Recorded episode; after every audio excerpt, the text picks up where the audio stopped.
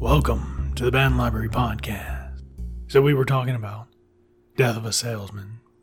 Willy, he's telling Linda, he's out there talking. We've seen some family strife between the whole family group. And Willy's telling Linda he couldn't drive. He's just gotten home. He's home early, from everybody can tell. But he couldn't make it past Yonkers. Car kept veering off the road. And he said he had to slow down. Something was seriously wrong. He couldn't even get up into the fast lanes, didn't trust himself. He kept going off the road. He admits that he keeps going off the road, these problems. But Linda makes excuses. Well, the car's old. We just had it in the shop, right? Willy says, No, it wasn't the car. Chevy's fine. Actually, he even mentions he was going down the road and he started having daydreams. His mind just started wandering on him. And he opened up the windshield to get some air. And damn it, he was supposed to be in New England. He's going to have to call in, probably get something done over Skype. Guess what? That's not a thing yet. Because there's no such thing as long distance travel outside of just go long distance salesmanship outside of just going there and doing the work. He blames his boss's son. The man who hired him, he wouldn't have never. He would have had him in charge of the New York office by now, but when the son took over, that son of a bitch, he's the one. He's the reason. Willy's not getting enough done. He's the reason. Willy has to go all the way down to Florida and all over New England, even though we can tell he's older now. How old is he? I don't think it's actually laid down, but he's definitely upper 60s. But that's okay. He's vital to New England. He has to go up there. He has to do the work. Everybody knows him up there. But yeah, he could be running New York City office if the man's father was in charge. Willy asks about the boys and they're up sleeping. They went out for the night, Linda says. Biff and Happy he says, What was Biff's problem tonight? I said, Well, felt like you were criticizing him. He lost his temper. You lost your temper when you started talking about money, Biff not making enough money. And he's definitely worried and angry that Biff isn't making enough money.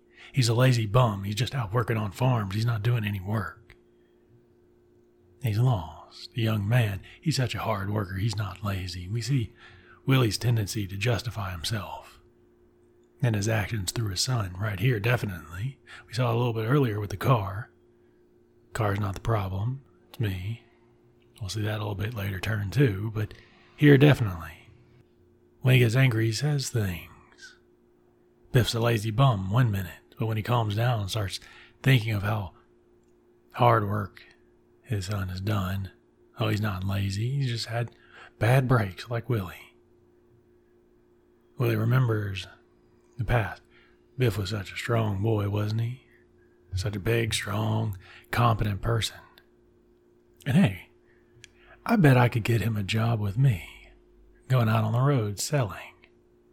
And you have to wonder right here if this isn't Willy a little bit wanting to be with his son, build his son up, but also knowing that without some help, he's going to start having problems on his little job.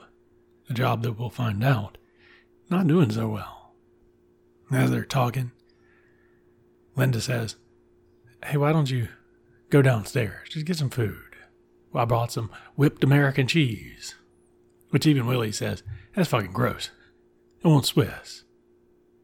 She says, Well, I thought it would be interesting for a change. Willy doesn't want change. We found that out definitely. He wants things to be easy and he wants things. He wants to work, but he wants that work to mean something. He thought he had meant something. If you look at the overall theme of this play, that's that's one of the big ones. He doesn't want change. He doesn't want things to move forward, except his lot in life to escalate. Open a window, he says. Get some stuff in here. Linda says they are open. She Willy goes off. These apartments, they built them so close. Remember when we first moved down here, everything was all wide and open. There were trees. Now there's no trees, just apartments hemmed in, and that is that stage presence again. All around the stage, you see those apartments, even through the house.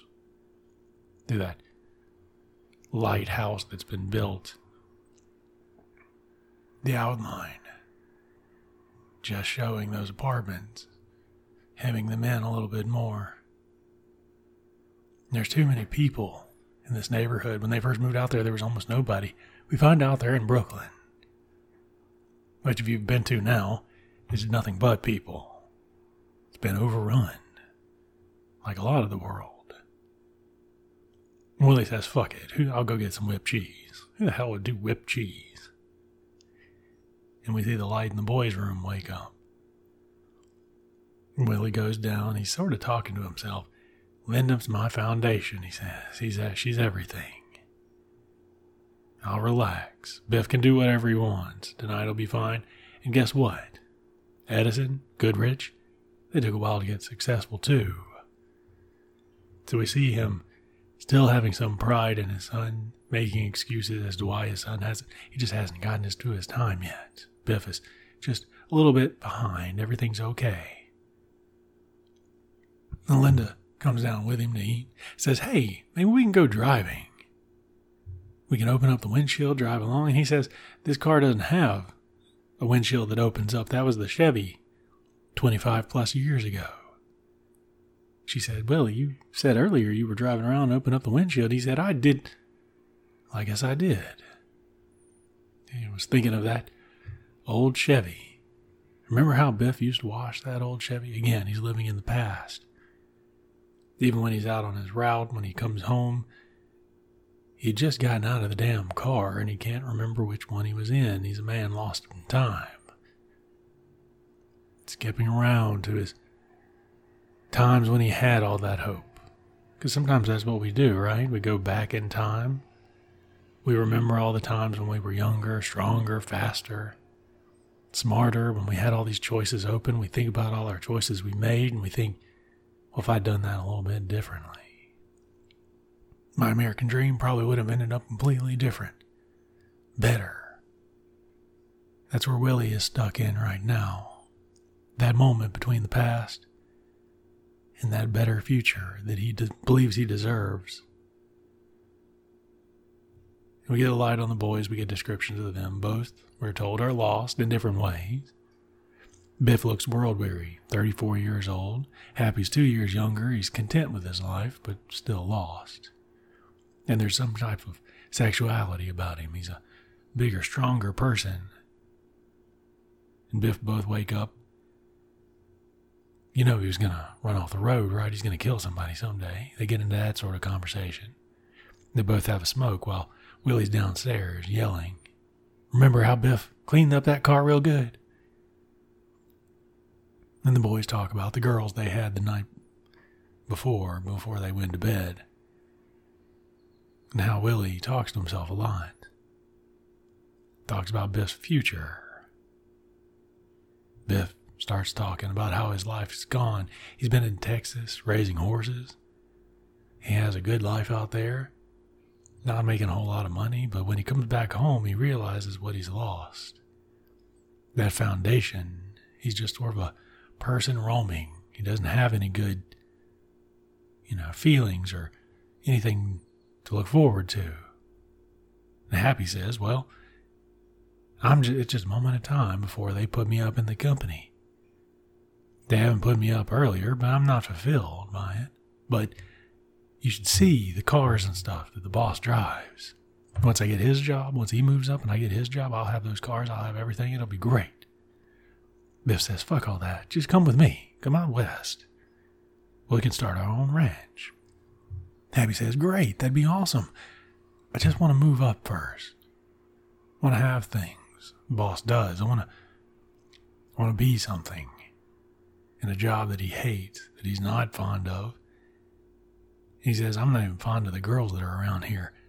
Refers to them as like going bowling, just knocking down pins with no end in sight. He's not finding any fulfillment in it. The girl he had tonight, he says, Remember her? Biff says, Oh, yeah, I remember her. She's engaged to one of my coworkers. This is the third one I've had. And he even goes to the weddings. Biff says, Well, don't worry about all that. That's on their business. Hey, guess what? I'll go over to Oliver. Remember how I worked with Oliver? He might have forgotten about that stolen basketball thing, but I quit. He didn't fire me. He remembered me well. He always talked about me well. It'll be okay. I'll get some money from him. We'll go out. We'll start a ranch. We'll get something. We'll get something going. Downstairs, Willy's still talking to himself about washing the car, and Biff gets angry. Can you believe it? He talks like that in here. He talks about other times. He talks about other things. Lynn, Mom's here. Linda, she can hear him. Can you believe he talks like that? And the light fades from the window as Willy talks to Phantom. There's nobody there, but he's still talking, carrying on conversations almost. And Happy says, Why don't you go downstairs and talk to Willy? Just go down and talk to Dad. Make up. Y'all had a bad night. That's what he's worried about, probably. He's saying your name. Just go down there and talk to him. That's what we're in this episode. Thank you for listening. Stay in, read a book.